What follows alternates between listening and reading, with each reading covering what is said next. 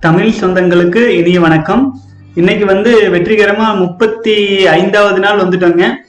பல சகோதரர்கள் வந்து உண்மையிலேயே வந்து ரொ- ரொம்ப சந்தோஷமா இருக்கு. நிறைய பேர் புதுசா ஜாயின் பண்ணிட்டு இருக்கீங்க சப்ஸ்கிரைப் பண்ணிட்டு இருக்கீங்க அப்புறம் வந்து பலரும் வந்து பாத்தீங்கன்னா நிறைய கேள்விகள் கேட்டுட்டு இருக்கீங்க அப்புறம் நம்முடைய செலிபஸி இன் சேனல் வந்து ரொம்ப வேகமா வளர்ந்துட்டு இருக்குது. உண்மையிலே ரொம்ப சந்தோஷமா இருக்குதுங்க. வாழ்க வளமுடன். இன்னைக்கு முப்பத்தி ஐந்தாவது நாள்ல வந்து கேள்வி பதில்கள் என்னென்ன இருக்குன்னு பாத்திரலாங்க. நான் கேள்வி பதில்னா கேள்வி பதிலா இல்ல. எல்லா கமெண்ட்ஸையுமே படிச்சுட்டு அந்த சகோதரர்களுக்கு ஒரு வாழ்த்து சொல்லிட்டு அப்படியே தொடர்ந்து போலாங்க. அப்புறம் மனோஜ் அப்படிங்கிற ஒரு சகோதரர் வந்து ஒரு இமெயில் அனுப்பியிருக்காரு. அவருடைய ஒரு வருட வித்துசக்தி சேமிப்பின் அனுபவங்கள் பத்தி. அதைய வந்து நான் நாளை காலை ஆறு மணிக்கு எப்பவும் போல அனுபவங்கள் பதிவுல சேர்த்தலான் இருக்கேங்க. அவரு உண்மையிலே வந்து பாத்தீங்கன்னா மற்ற நாட்டுக்காரர்களுடைய அனுபவங்கள் தான் பெரும்பாலும் பதியப்பட்டு இருக்கிற இந்த சமயத்துல நம்முடைய தமிழ்நாட்டில் இருக்கிற ஒரு சகோதரர் தன்னுடைய அனுபவங்களை வந்து பகிர்ந்திருக்கிறாருங்க. அது நாளைய தினம் காலை ஆறு மணிக்கு வந்து எப்பவும் போல அனுபவங்கள் பிரம்மச்சரிய அனுபவத்துல வந்து பதிவாகும். பனிரெண்டாவது பதிவு அது வருங்க. வாழ்க வளமுடன். அடுத்தது வந்து கேள்வி பதிலுக்கு போயிடலாங்க நிரஞ்சன் செல்வம் வாழ்க வளமுடன். அடுத்தது வந்து கார்த்திகேயன் அண்ணா நம் உடலில் உள்ள சக்கரங்கள் பற்றி கூறுங்கள்.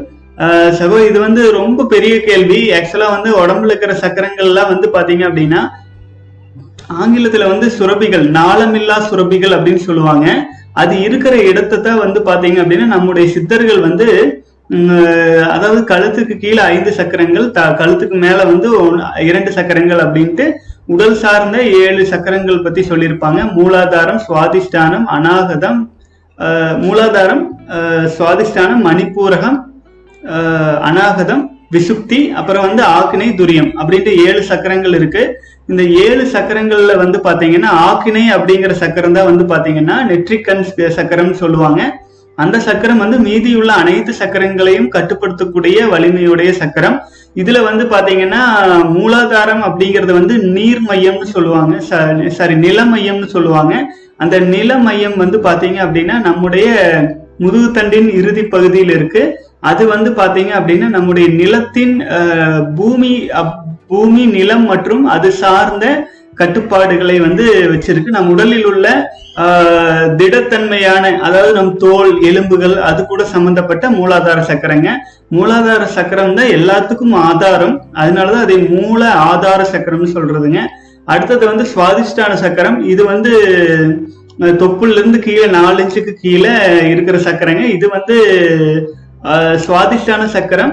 நீர் மையம்னு சொல்லுவாங்க. நம்முடைய வித்துக்கலயம் இருக்கிற பகுதி வித்து சக்தி உற்பத்தியாகும் இடம். இந்த இடம் இந்த சக்கரத்துலதான் வந்து பாத்தீங்கன்னா திருமால் உரையறாரு விஷ்ணு உரையறாரு பாற்கடலில் பள்ளி கொண்டிருக்காரு அப்படின்னு சொல்ற மாதிரி நம்முடைய சுவாதிஷ்டான சக்கரம் வரும். அதுக்கு அடுத்தது வந்து மணிப்பூரகம் நம்முடைய ஜீரண சுரப்பிகள் மற்றும் வெப்பத்தோடு இணைந்தது. அது வந்து வெப்ப மையம்னு சொல்லுவாங்க அந்த சுரபி வந்து நம்முடைய நாபி க- கமலம் அதாவது வந்து நம்முடைய தொப்புள் தொப்புள் இருக்கு இல்லைங்களா? அந்த இடத்துல இருக்கிற சக்கரங்க அது. ஆக்சுவலா வந்து நம்ம பிறக்கும் போது தொப்புள் வழியில தான் வந்து நமக்கும் நம்முடைய தாய்க்கும் உடைய தொடர்பு இருக்கும். தொப்புள் கொடி உறவுன்னு சொல்லுவோம். இது ரொம்ப மிக முக்கியமான சக்கரம். அடுத்தது வந்து பாத்தீங்க அப்படின்னா நெஞ்சுக்குழி நெஞ்சுக்குழியில் இருக்கிறது வந்து பாத்தீங்கன்னா அநாகத சக்கரம்னு சொல்லுவோம். அநாகத சக்கரம் வந்து பாத்தீங்கன்னா காற்று மையம். இந்த காற்று மையம் வந்து பாத்தீங்க அப்படின்னா நம்முடைய சுவாசம் சம்பந்தமான அனைத்து வகையான ஆஹ், ஏற்ற இறக்கங்களுக்கும் காரணமா இருக்கு. இது வந்து அநாகத சக்கரம்ங்கிறது மிக மிக முக்கியமான சக்கரம். நம்முடைய அன்பு பிளஸ் காதல் பிளஸ் அது மாதிரியான உணர்வு உணர்வுகள் உணர்வுகளோடும் மற்றும் நம்முடைய மனதோடும் நெருங்கிய தொடர்பு இருக்கிற சக்கரம். இது வந்து ஆக்சுவலி வாயு மையம்னு சொல்ற சக்கரம்ங்க. அடுத்தது வந்து பாத்தீங்கன்னா தொண்டை கிட்ட இருக்கிறது வந்து பாத்தீங்கன்னா விசுப்தி சக்கரம்னு சொல்லுவாங்க. விசுப்தி சக்கரம் அப்படிங்கிறது வான் வான் மையத்து கூட தொடர்புடையது. அதாவது விண் மையம்னு சொல்லுவாங்க. அதாவது இந்த விசுப்தி சக்கரத்திலிருந்து கீழே இருக்கிற மூலாதார சக்கரம் வரைக்கும் வந்து பாத்தீங்க அப்படின்னா நம்முடைய ஐந்து பூதங்களுடைய தொடர்புடைய சக்கரங்களா இருக்கும். ஐந்து பூதங்களிலும் இந்த ஐந்து விரல்களுக்கும் தொடர்பு இருக்குன்னு சொல்லுவாங்க. கட்டை விரல் நெருப்புன்னு சொல்லுவாங்க. சுண்டு விரல் வந்து நீர் மையத்துக்கு சொல்லுவாங்க. அடுத்த விரல் வந்து நிலத்துக்கு சொல்லுவாங்க. இது வந்து ஆகாய மையம் சொல்லுவாங்க விசுக்தி கூட. அடுத்தது வந்து பாத்தீங்க அப்படின்னா காற்று மையத்துக்கு சொல்லுவாங்க. இந்த மாதிரி வந்து ஒவ்வொரு சக்கரங்களும் நம்முடைய விரல் விரல்களின் ஆஹ், சக்தியோட தொடர்போடு இருக்கும். அடுத்தது வந்து பாத்தீங்க அப்படின்னா ஆக்கினை அப்படிங்கிறது வந்து அனைத்திற்கும் தலைமை பீடமாக இருக்கிற சக்கரம்னு சொல்லுவாங்க. பேரே ஆக்கினை அப்படின்ட்டு வருது. இது வந்து பாத்தீங்கன்னா பெரும்பாலும் யோகிகள் தவ ஞானிகள் எல்லாருமே ஆக்கினையில தான் தவம் இருப்பாங்க. ஏன்னா ஆக்கினையிலிருந்து தவம் இருக்கும்போது அனைத்து சக்கரங்களும் தானாகவே கட்டுப்பாட்டில் இருக்கும். அடுத்தது வந்து பாத்தீங்கன்னா துரிய சக்கரம் துரிய சக்கரம் தான் வந்து பாத்தீங்கன்னா ஆயிர இதழ் தாமரைன்னு சொல்லுவாங்க. துரிய சக்கரத்துல வந்து ஆஹ், கிட்டத்தட்ட வந்து பாத்தீங்கன்னா ஒரு குழந்தை பிறந்த உடனே அதனுடைய தலையில கை வச்சு பார்க்கும்போது ஆஹ், துரிய சக்கரத்தில் இருந்தா வந்து துடிப்பு இருக்கும். துரிய சக்கரம் இருக்கும்போது பாத்தீங்கன்னா உடல் உறுப்புகள் எல்லாம் நல்லா வேகமா வளர்ச்சி அடையும். உடலில் உள்ள பாதிப்புகள் ஏதாச்சும் இருந்தா கூட சீரடைறதுக்கு துரிய சக்கரம் உதவும். வான்காந்தத்தோடு நேரடியான தொடர்பை கொண்டிருக்கிற சக்கரம் துரிய சக்கரம். இது இது இதன் இதனுடைய எக்ஸ்ட்ரீம் தான் வந்து துரிய அதீதம் துரியாதீதம்னு சொல்லிட்டு வர்றதுங்க. இதெல்லாம் ஒரு மிகப்பெரிய பாடமா வரும். இதை பத்தி வந்து மிக தெளிவாகவும் ஆழ்ந்தும் அனுபவபூர்வமாகவும் கத்துக்கணும் அப்படின்னா நான் வந்து வேதாத்ரி மகரிஷி அப்படிங்கிற ஒரு மிகப்பெரிய ஞானி கிட்ட சீடரா இருந்து எல்லாமே கத்துக்கிட்டேங்க. அதுக்கு அது கிட்டத்தட்ட பதினைந்து இருபது வருடமாகவே அந்த பயிற்சிகளும் அந்த சோதனைகளும் சாதனைகளும் போயிட்டே இருந்துச்சு. ஆஹ் உங்களுக்கு விருப்பம் இருக்கு அப்படின்னா இதை பத்தி முழுமையா தெரிஞ்சுக்கணும்னு விரும்புறீங்கன்னா அந்த பயிற்சி மையத்தை தொடர்பு கொள்ளுங்க. பல பல பயிற்சி முறைகள் மாறிடுச்சாங்க ஆஹ் கண்டிப்பா இப்பவும் அந்த பயிற்சியை சொல்லி கொடுக்குறாங்க. ஆஹ் பாடத்திட்டங்கள் கூட வச்சிருக்கிறாங்க. ஈவன் வந்து பாத்தீங்கன்னா ஆஹ் நம்ம க சமீபத்திய கல்விக் கொள்கைகளோட இணைந்து பல க பள்ளி கல்லூரிகளுக்கும் இந்த பயிற்சிகளை எடுத்து சொல்லி கொடுத்துட்டு இருக்காங்க செலவுகள் அதிகம் இருக்காது. முடிஞ்ச வரைக்கும் வந்து ஒரு சேவை மனப்பான்மையோட சொல்லி கொடுக்குற சங்கமா அது இருக்குங்க. யாருமே அங்க சம்பாதிக்கிற மோட்டிவ்ல அதிகபட்சம் இருக்க மாட்டாங்க. ஸோ அது கத்துக்க விரும்புறவங்க நான் இருந்த வரைக்கும் அந்த மாதிரி இருந்தது. இப்போ என்ன மாதிரி மாற்றம் வந்திருக்குன்னு தெரியலீங்க. ஏன்னா மகரிஷி வந்து காலமான பின்னாடி பல மாற்றங்கள் இருக்கிறத கேள்விப்பட்டுட்டு இருக்கிறேன் பட் உங்களுக்கு வந்து கத்துக்கணும்னு ஆசை இருந்தா தாராளமா அதுல நீங்க போய் கலந்து கத்துக்கலாங்க. ஆலியார்ல வந்து அதன் தலைமை பீடம் இருக்கு. வாழ்க வளமுடன். அடுத்தது வந்து பாத்தீங்க அப்படின்னா கார்த்திகேயன் சகோ முப்பத்தி ஐந்தாவது நாள் வந்திருக்கீங்க. வாழ்க வளமுடன் கூடவே பயணிச்சுட்டு வர்றீங்க ரொம்ப சந்தோஷம். அடுத்தது வந்து பாத்தீங்கன்னா பிரம்மச்சரிய அனுபவங்கள்ல வந்து ஷைஜு வந்து வெரி நைஸ் டெஸ்டிமோனி ஒருவன் எல்லா தீய செயல்களையும் தீய எண்ணங்களையும் விட்டு விட்டு தூய்மையாய் தூய்மையை தூய்மை அடையும் போது கடவுள் அவனுக்குள் வாசம் பண்கிறார் கண்டிப்பாங்க கண்டிப்பா சகோ. உண்மைதான். அஹ் சைஜு கரெக்டா சொன்னீங்க. வாழ்க வளமுடன். அடுத்தது வந்து பாத்தீங்க அப்படின்னா நவீன் ராக்கர்ஸ் எனக்கும் இந்த டவுட் இருக்கு. கடுமையா உடற்பயிற்சி செய்யறவங்களுக்கு நோ ஃபேப் கை கொடுக்குமா? ஃபிளாட் லைன் டைம்ல பாடி டொப்போமைன் லோ லெவல்ல இருக்கும். அந்த டைம்ல ஒர்க் அவுட் யோகா பண்றது கஷ்டம். எக்ஸாம்பிள் 90 டேஸ் ஃப்ளாட் லைன்ல 90 டேஸ் ஒர்க் பண்றது கஷ்டம்தான். கண்டிப்பா சகோ ஒர்க் அவுட் பண்றது கஷ்டம் தான் அதாவது ஃப்ளாட் லைன்ங்கிறதே அது வந்து உடலை வந்து ரீஒயரிங் பண்ற வேலை நடக்குதுங்க. அது ஏற்கனவே தன்னைத்தானே மேம்படுத்திக்க சரி செய்துக்கிறதுக்கான வேலை உள்ள நடந்துட்டு இருக்கு ஃபிளாட் லைன்ல ரொம்ப டயர்டா டிப்ரெஸ்டா அந்த மாதிரி சூழல் இருக்கும்போது உடலுக்கு பெரும்பாலும் ஓய்வு கொடுக்கறது ரொம்ப நல்லதுங்க. அதையும் மீறி வந்து உடற்பயிற்சி ஜிம் அது இதுன்னு செய்யறீங்க அப்படின்னா பெரிய பாதிப்பெல்லாம் கிடையாது. ஆனா வந்து கொஞ்சம் எச்சரிக்கையா செய்யணும். ஏன்னா உள்ளுக்குள்ள ஏற்கனவே வேலை நடந்துட்டு இருக்கு. உடம்பு ஒரு சா- ஒரு உயிருள்ள பொருள் தானுங்க. அது ஒண்ணு ஜடம் இல்லையே. அதுக்கு கொஞ்சம் ஓய்வு கொடுக்க வேண்டிய சூழல்ல ஓய்வு கொடுக்கறதுல எந்த தவறும் இல்லை. ஃபிளாட் லைன் எல்லாம் கடந்த பின்னாடி நீங்க வந்து இந்த மாதிரி உடலுக்கு வந்து கடுமையான உடற்பயிற்சி எல்லாம் கொடுக்கற செய்யலாம். ஆனால் சாதாரணமா யோகம் தியானம் அது எல்லாமே ஃபிளாட் லைன் சமயத்துல செய்ய செய்யறதுக்கு முயற்சி எல்லாம் எடுக்கலாங்க. அது வந்து பலனும் கொடுக்கும் வாழ்க வளமுடன். அடுத்தது வந்து பாத்தீங்க அப்படின்னா உம் பிரம்மச்சரிய அனுபவங்கள் பாலமுருகன் வா- அருமையான பதிவுன்னு சொல்லியிருக்கீங்க. வாழ்க வளமுடன். அடுத்தது வந்து ஜெகா ஜெகதீஷ் ஒரு பெரிய கேள்வியை கேட்டிருக்கிறீங்களா இருக்கு இருங்க அந்த கேள்வி படிச்சிடுறேன். இன்னொரு டவுட் ப்ரோ நான் வீட்லயே ஹோம் ஜிம் செட் பண்ணியிருக்கேன் ஜிம் செட் பண்ணியிருக்கேன். எதுக்குன்னா மோஸ்ட்லி நான் ஜிம்ல தான் ஒர்க் அவுட் பண்ணுவேன். முடியாத டைம்க்கு வீட்லயே ஒர்க் அவுட் பண்ணிட்டு போயிடுவேன் ப்ரோ முன்ன நல்லா இருபது கேஜி தம்னை எல்லாம் ஈஸியா தூக்குவேன். லோவர் வெயிட் அடிப்பேன். நாளுக்கு நாள் வெயிட் இன்க்ரீஸ் பண்ணிட்டே போவேன். இப்போ ப்ரோ இப்போ நோஃபா பீரியடில் ஒன் வீக் செம பர்ஃபார்மன்ஸாக இருந்தேன். அதுக்கு அப்புறம் எக்ஸசைஸ் பண்ணவே எனர்ஜி இல்லாத மாதிரி இருந்துச்சு. அப்போ தான் ஃப்ளாட் லைன் பற்றி தெரிஞ்சுக்கிட்டேன். ஆனால் என்னால் இந்த ஃப்ளாட் லைன் டைம் பத்து கேஜி டம்பிள் கூட தூக்க முடியல. ப்ரோ ரொம்ப எனர்ஜி லோ ஆகுது. ட்ரேட் மில்ல ஆன் பண்ணிட்டு ஸ்டார்ட் பண்ணுவேன். உடனே த்ரீ மினிட்ஸ் கூட ஓடி இருக்க மாட்டேன். ஆஃப் பண்ணிடுவேன் இது நிரந்தரமா இப்படியே இருக்குமா ப்ரோ என்னால கேள்வி என்னோட கேள்வி ஃபிளாட்லைன் பீரியட்ல ஏன் பசிக்க மாட்டேங்குது? ஏன் எக்ஸசைஸ் செய்ய முடியல? வெயிட் தூக்க முடியல? சகோ இது வந்து பாத்தீங்க அப்படின்னா ஃபிளாட்லைன் பீரியட் ஆகும்போது அநேகமா இந்த உடல் வந்து பாத்தீங்கன்னா பவர் சேவர் மோடு அப்படிங்கிற இது ஒரு கம்ப்யூட்டர் எடுத்துட்டீங்கன்னா கரண்ட் இல்லைன்னு வச்சுக்கோங்களேன் பவர் சேவர் மோடு ஆன் ஆகுது இல்லைங்களா? அந்த மாதிரி ஒரு குறிப்பிட்ட அளவு தான் வந்து வெளி வெளியில் எனர்ஜி எனர்ஜிகளை கொடுக்கும். மேலும் வந்து பாத்தீங்க அப்படின்னா உங்களுக்கு தேவையான எனர்ஜி பெரும்பாலும் உடலிலேயே இருக்கும். ஆச்சுங்களா? ஏன்னா வித்து சக்தி நம்ம காப்பாத்தி வச்சிருக்கோம். ஒரு ஒரு சொட்டு வித்தணுவை நம்ம வீணாக்காம இருக்கும்போது நாற்பதுல இருந்து அறுபது எண்பது சொட்டு ரத்தங்கள் நம்ம மிச்சப்படுத்துறோம். அந்த எனர்ஜி எல்லாம் உடல்ல இருக்கும். அதனால ஏன் பசிக்கவே மாட்டேங்குதுன்னு நீங்க யோசிக்க வேண்டாம். பசிக்காம இருக்கிறது பிளஸ் பசிக்காம இருக்கிறதுனால நீங்க வந்து உடல் இழைச்சோ வேற பாதிப்பு எதுவுமே வராது. நல்லா பசிச்ச பின்னாடி சாப்பிடுங்க. அது வரைக்கும் சாப்பிடாதீங்க. ஏன்னா உடலுக்குள்ள ஏற்கனவே எனர்ஜி இருக்கிறதுனாலதான் அது பசிக்க மாட்டேங்குது. நீங்க கட்டாயப்படுத்தி சாப்பிடுறீங்க அப்படின்னா வந்து ஜீரண உறுப்புகள் மெதுவா வேலை செய்யும். அது ஏன்னா உடலுக்கு தேவையில்லை. ஆச்சுங்களா? இப்போ நம்ம ஒரு நம்ம கிட்ட ஏற்கனவே வந்து ஒரு கொட்டி நிறைய பணம் இருக்கு அப்படின்னா திரும்ப திரும்ப பணத்தை வச்சு அவனுட்டு நம்ம கஷ்டப்பட வேண்டியது இல்லை இல்லையா? அது நமக்கு காலியாகும் போது அப்புறம் எடுத்து வச்சா போதும். அந்த மாதிரி பசி ஆகல அப்படிங்கிறதுக்கு வந்து ஒரு சொல்யூஷன் இருக்கு. அது என்னன்னு கேட்டீங்கன்னா பெரும்பாலும் வந்து பசிக்கும் போது சாப்பிடுங்க. அதாவது நம்ம நம்ம சேவ் பண்ணிட்டு இருக்கிறது மிக மிக மிக வலிமை மிக்க எனர்ஜி ஆச்சுங்களா? வித்து சக்திங்கிறது சாதாரண விஷயம் கிடையாதுங்க. அது நம்ம கிட்ட அபரிமிதமா இருக்கும்போது உணவின் தேவையெல்லாம் குறைஞ்சிரும். ஆச்சுங்களா உணவின் தேவையெல்லாம் கம்மியாயிட்டு வரும். ஆச்சுங்களா ஃபிளாட் லைன் பீரியட்ல நீங்க இருக்குன்னு சொல்றீங்க. அது முடிஞ்ச பின்னாடி தான் உங்களுடைய உடல் கூறுக்கு தகுந்த மாதிரி தா- தானாகவே அந்த மாற்றம் அடையும். மேலும் வந்து பாத்தீங்கன்னா இப்ப இருக்கிற இந்த கிளைமேட் இப்ப த- தமிழகத்துல இப்ப நிலவிட்டு இருக்கிற இந்த வெப்பமான காலநிலை கூட வந்து ஜீரணத்துக்கு வந்து பாதகமா இருக்கு. பலரும் இந்த கேள்வி கேட்டிருக்காங்க. காலநிலையும் ஒரு காரணமா இருக்குதுங்க. அதுக்கு அது மட்டும் இல்லாம இந்த ஃபிளாட் லைன் சமயத்துல வந்து உடலுக்கு தேவையான எனர்ஜி கிடைச்சிருச்சு அப்படிங்கறதுனாலதான் ஃபிளாட் லைனுக்குள்ள போகுது. ஏன்னா வித்து சக்தி நீங்க காப்பாத்திட்டு இருந்ததுனால அதுக்கு வந்து போதுமான அளவுக்கான ஒரு எனர்ஜி கேதர் பண்ணிட்டு ரீவயரிங் வேலையை ஆரம்பிச்சிருக்கு. நீங்க அந்த டைம்ல வந்து ஜிம்ல போய் ஒர்க் அவுட் பண்ணணுங்கிற தேவை கூட கிடையாது. சாதாரண உடற்பயிற்சிகளை செஞ்சு முடிச்சுட்டு இந்த பிளாட் லைன் பீரியட்ல இருந்து நீங்க வெளியில வந்துருவீங்க. நம்ம எவ்வளவு டேமேஜ் பண்ணி வச்சிருக்கிறோங்கிறத பொறுத்து. அந்த டேமேஜ் பண்ணதெல்லாம் கிளியர் ஆன பின்னாடி வெளியில வந்த உடனே இப்ப நீங்க இருபது கிலோ வெயிட் டம்பிள்ஸ் அடிக்கிறீங்கன்னா நீங்க ஐம்பது கிலோ கூட அடிக்கிற அளவுக்கு எனர்ஜி வந்துடும் ஆனா அதுக்காக வெயிட் பண்ணணும். அவசரப்பட வேண்டாங்க. இந்த ஃபிளாட் லைன் டைம்ல நல்லா ரெஸ்ட் எடுங்க.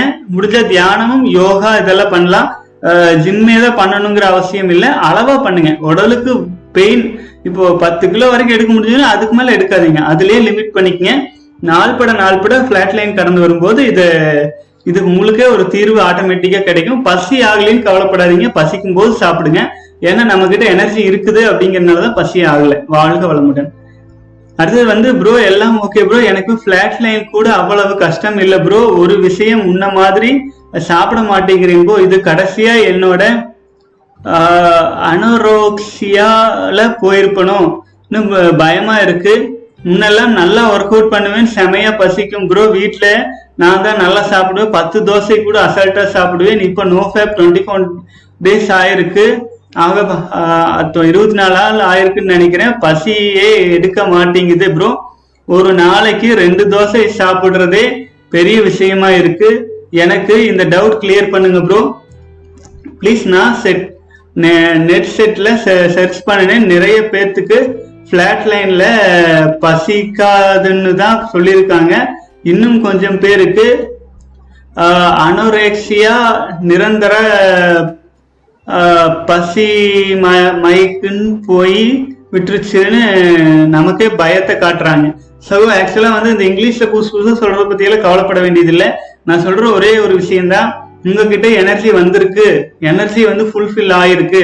உங்களுடைய வித்து சக்திக்கு போக மீதம் அதிகப்படியான எனர்ஜி வந்திருக்குங்கிறதுனாலதான் பிளாட் லைனுக்குள்ள வரோம் அந்த பிளாட் லைன் சமயத்துல உடல் ஏற்கனவே உள்ள வேலை செஞ்சுட்டு இருக்கிற காரணத்தினாலதான் பசி எடுக்கிறது இல்ல பசி எடுக்கும் போது மட்டுமே நீங்க சாப்பிடுங்க. பசி ஏன் எடுக்கல அப்படின்னு கேட்டீங்க அப்படின்னா நம்ம நிறைய சாப்பிட்டா அது ஜீரணம் பண்றதுக்கு உடல் பாதி எனர்ஜியை வேஸ்ட் பண்ணணும். ஆச்சுங்களா? அதனாலதான் அதுக்காக எனர்ஜி எல்லாம் வேஸ்ட் பண்றதுக்கு பதிலா அந்த எனர்ஜி எல்லாம் பயன்படுத்தி உடல் பிளாட் லைன்ல ரீவயரிங் வேலை நடந்துட்டு இருக்கு. ஃபிளாட் லைன் முடியும் வரை இந்த மாதிரி சின்ன சின்ன மாற்றங்கள் வரும். தொட்டதுக்கெல்லாம் நெட்ல சர்ச் பண்ண வேண்டியது இல்லைங்க. நாற்பத்தி எட்டு நாள் நீங்க கம்ப்ளீட்டா க்ளோஸ் பண்ணி முடிச்சுட்டு அதுக்கப்புறம் பாருங்க உங்களுக்கு கண்டிப்பா மாற்றம் தெரியும். நீங்க பாதி கிணறு தாண்டி இருக்கீங்க இருபத்தி நாலு நாள். இன்னும் ஒரு இருபத்தி நாலு நாள் நாற்பத்தி எட்டு நாள் கடந்து வரும்போது புதிய ஜெகதீஷை நீங்களே பார்ப்பீங்க. வாழ்க வளமுடன் சகோ அடுத்தது வந்து குமரன் குமார் வாழ்க வளமுடன். அடுத்தது வந்து சக்திவேல் தேங்க்யூண்ணா வாழ்க வளமுடன். சரவண சர்வன் முப்பத்தி இரண்டாவது நாள் வாழ்க வளமுடன் சகோ வாழ்க வளமுடன். அடுத்தது செல்வன் தங்கராஜ் ஆஹ் இருபத்தி மூன்றாவது நாள் சகோ. நேற்று இரவு நைட் ஃபால் ஆகிவிட்டது. எப்போது நடந்தது என்று தெரியவில்லை. கனவு கனவு வந்ததாகவும் நினைவு இல்லை. சகோ நைட் ஃபால் ஆகும்போது சுகம் கிடைத்ததாக நினைவும் இல்லை. சகோ ஆபாசமாக எதுவும் பார்க்கவோ சிந்திக்கவோ இல்லை. பிறகு எப்படி இது நடந்தது என்று வருத்தமாக இருக்கிறது சகோ வைராக்கியமாகத்தான் இருக்கிறேன். பின்பு எப்படி இப்படி நடந்தது என்று தெரியவில்லை. நீங்கள் பதிவிட்ட வெட் ட்ரீம்ஸ் வீடியோ பார்த்தேன் சகோ. இதில் பிரச்சனை ஏதும் இல்லை என்று சொன்னீர்கள். இருந்தாலும் வருத்தமாக உள்ளது சகோ. கண்டிப்பா சகோ நீங்க இதை பத்தி பெருசா வருத்தப்படுறதுக்கெல்லாம் ஒண்ணும் இல்லைங்க. சரி அதுக்கு வந்து ரெண்டு மூணு பேர் கமெண்ட்ஸ் போட்டிருக்காங்க படிக்கலாம். நவீன் இசி வாழ்க வளமுடன். நீங்க கமெண்ட்ஸ் வந்து don't feel guilty guiltiness may trigger you focus on something good always think about something good if you think and count the days that also triggers you overcome fear guilty be brave arise awake வாழ்க வளமுடன் சகோ. அடுத்தது வந்து பார்த்தீங்க அப்படின்னா okay இப்போ வந்து பாத்தீங்கன்னா செல்வன் தங்கராஜுக்கு வந்துடலாங்க. அதாவது உங்களை உங்களை அறியாமலே வந்து இப்ப நீங்க இருபத்தி மூன்றாவது நாள் வந்துட்டு இருக்கீங்க இருபத்தி மூன்றாவது நாள் அப்படிங்கிறது வந்து மிக முக்கியமான கிட்டத்தட்ட பாதி தூரம் வந்திருக்கீங்க. மேபி இது உங்களுடைய லாஸ்ட் ஹையஸ்ட் ஸ்ட்ரீக்கா இருக்கலாம். அதாவது கடைசியா நீங்க அச்சீவ் பண்ணதுல இருபத்தி மூணாவது நாள் அதிகபட்சமா இருக்கலாம். இப்போ உங்களுடைய வந்து வித்து சக்தி வந்து உங்கள் உடலுக்கு போதுமான அளவு நிரம்பி இருக்குங்க. இந்த சமயத்துல வந்து உடல் வந்து வித்து சக்தியை வந்து ஒண்ணு வெளியேற்ற பார்க்கும். அப்படி இல்லை அப்படின்னா புதுசா ஒரு வித்து சக்தி உற்பத்தி ஆகாமல் உட அதிகப்படியான எனர்ஜி உற்பத்தி ஆகிற எனர்ஜி வந்து நம்மள ஒரு பிளாட் லைனுக்குள்ள கூட்டிட்டு போறதுக்காக இந்த விஷயங்கள் நடக்கும். இதை பற்றி நீங்க பெருசா கவலைப்பட வேண்டாம். சப்போஸ் நீங்க பிளாட் லைனுக்குள்ள நுழைஞ்சிருக்கலாம். அது சில நாட்கள் அல்லது சில வாரங்கள் இருக்கும். நீங்க வந்து தயவு செஞ்சு நாற்பத்தி எட்டு நாட்கள் வரை நீங்களா உங்களுடைய சுய உணர்வோட வித்து சக்தியை வீணாக்கவில்லை என்றால் கவலை கொள்ள வேண்டாம். ஆகவே அதில் வெறும் லாக்டோஸ் திரவம் தான் வெளியேறும். உங்களுடைய உயிர் சக்தி ஸ்பெர்ம்ஸ் வித்து சக்தி வெளியில் போயிருக்காது. பெரும்பாலும் போயிருக்காதுங்க. இதை பத்தி மனசே கவலைப்பட வேண்டாங்க. போக போக சரியாயிரும். இன்னும் ஒரு ப இருபத்தி மூணு நாள் வந்துட்டீங்க. இன்னொரு இருபத்தி நாலு நாள். தயவு செஞ்சு வைராக்கியமா இருங்க. கண்டிப்பா வந்து கவுண்டிங் டேஸ் எல்லாம் முதல்ல இருந்து வர வேண்டியதில்லை. இருபத்தி நாலு நாள்ல இருந்து வாங்க. கண்டிப்பா நீங்க பிளாட் லைனுக்குள்ள வந்து வர்றதுக்கான அறிகுறியும் கூட இதை எடுத்துக்கலாம். பட் இதுல இருந்து நீங்க கண்டிப்பா ஓவர் கம் ஆயிருவீங்க. நம்பிக்கை இருக்கு. வாழ்க வளமுடன் சுகம். அடுத்தது வந்து பரிம்பளம் Prakash. Very good sir very good explanation when maintaining பிரம்மச்சரியம் ஐ ஃபீல் குட் சார் கண்டிப்பா சகோ வித்து சக்தி வந்து வீணாக்காம இருக்கிறது வந்துங்க. நம்ம நமக்கு எந்த உரிமை இருக்கு? சொல்லுங்க பாக்கலாம் நம்ம கேட்டா இந்த உடல் வந்துச்சு. நம்ம கேட்டா இந்த உயிர் சக்தி நமக்கு கொடுக்கப்பட்டது. ஆக்சுவலா நம்ம எந்த உரிமையில நமக்கு உற்பத்தி ஆகிற அந்த உயிர் சக்தியை வித்து சக்தி வீணாக்குறோம் அப்படிங்கிறது தெரியல. அங்க ஒரு சின்ன இன்பம் இருக்கு அப்படிங்கிறதுக்காக வித்து சக்தி வீணாக்கிட்டே இருக்கும். அதாவது ஈசல் பூச்சி வந்து பா கிட்ட சூரியனை பார்த்தா இன்பம் இருக்குன்னு பறந்து பறந்து போயிட்டு இருந்த கடைசியில் எங்க போய் சேரும்? அழிவு தான் போய் சேரும். அது அந்த மாதிரி ஒரு சூழல் வரக்கூடாது. மனிதனும் ஈசல் பூச்சிகளைப் போல மாறிடக்கூடாது அப்படின்றத நம்ம இவ்வளவு கஷ்டப்படுறோம். வித்து சக்தியை தயவு செஞ்சு யாராக இருந்தாலும் வீணாக்கவே வீணாக்கிடாதீங்க. அது நமக்கு கிடைத்த பொக்கிஷம். அது இருந்துச்சு அப்படின்னா உலகத்தில் நமக்கு எதிராக செய்யப்படும் அனைத்து வகையான சூழ்ச்சிகளில் இருந்தும் நம்ம ஓவர் கம் பண்ணிட்டு வெளியில வந்துடலாங்க. ஆச்சுங்களா? அது நம்முடைய எசன்ஸ் நம்முடைய உயிர் சக்தி வீணாக்கின பின்னாடி நம்மளை வந்து நம் ஈஸியா யாரா இருந்தாலும் வந்து டார்கெட் பண்ணி வீழ்த்திட முடியும். ஒரு நாடு வலிமை மிக்க நாடா இருக்கணும் அப்படின்னா அந்த நாட்டுல அதிகப்படியான வித்து சக்தியை காக்கும் ஆண்கள் இருந்தாதான் அது முடியும். இந்தியாவில் அது இல்லாத அளவுக்கு கொண்டு போயிட்டு இருக்கிறாங்க. தயவு செஞ்சு தமிழ் சமூகமே விழிச்சு விழித்தெழுந்தே ஆக வேண்டிய கட்டாயம். அனைவரும் நம் முன்னோர்கள் காட்டிய பாதையில போகும். வாழ்க வளமுடன். அடுத்தது வந்து முபாரக்.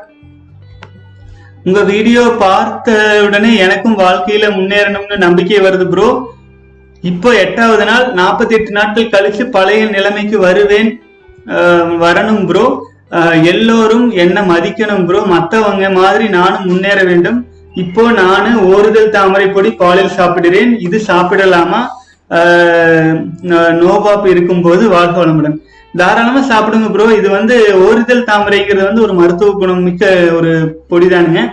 அது நீங்க சாப்பிட்ட பிறகு உங்கள் உடலில் பாசிட்டிவ் வைப்ரேஷன் வருது. நல்ல எண்ணங்களே வருது. நல்ல ஒரு வலிமையே கிடைக்குது. நீங்க ஃபீல் பண்ணீங்கன்னா கண்டிப்பா சாப்பிடுங்க. ஒரு தவறும் இல்லை. வாழ்க வளமுடன். அடுத்தது கேட்டிருக்கீங்க. சகோ என்னுடைய வயது இருபத்தி ஒன்பது. இன்னும் கல்யாணம் ஆகல. நேற்று ஒன்னு சொல்ல மறந்துட்டேன். நான் வந்து எலக்ட்ரிக்கல் வேலை பார்க்கிறேன். முதலில் எந்த ஹார்ட் ஒர்க் இருந்தாலும் டக்குன்னு முடிச்சிருவேன். இப்போ ரொம்ப சோம்பேறித்தனமா இருக்கிறது களைப்பா இருக்குது சோர்வா இருக்குது வியர்வை அதிகமாக வருகிறது. முதலில் கஸ்டமர் கிட்ட தெளிவா பேசுவேன். பயம் பதட்டம் சோர்வு எல்லாம் இருக்காது. இப்போ பேசும்போது பயம் பதட்டமா இருக்கிறது. கை நடுக்கமாக இருக்கிறது. பாட படபடப்பா இருக்கிறது. இப்போ வேலை செய்யறதுக்கு முடியல.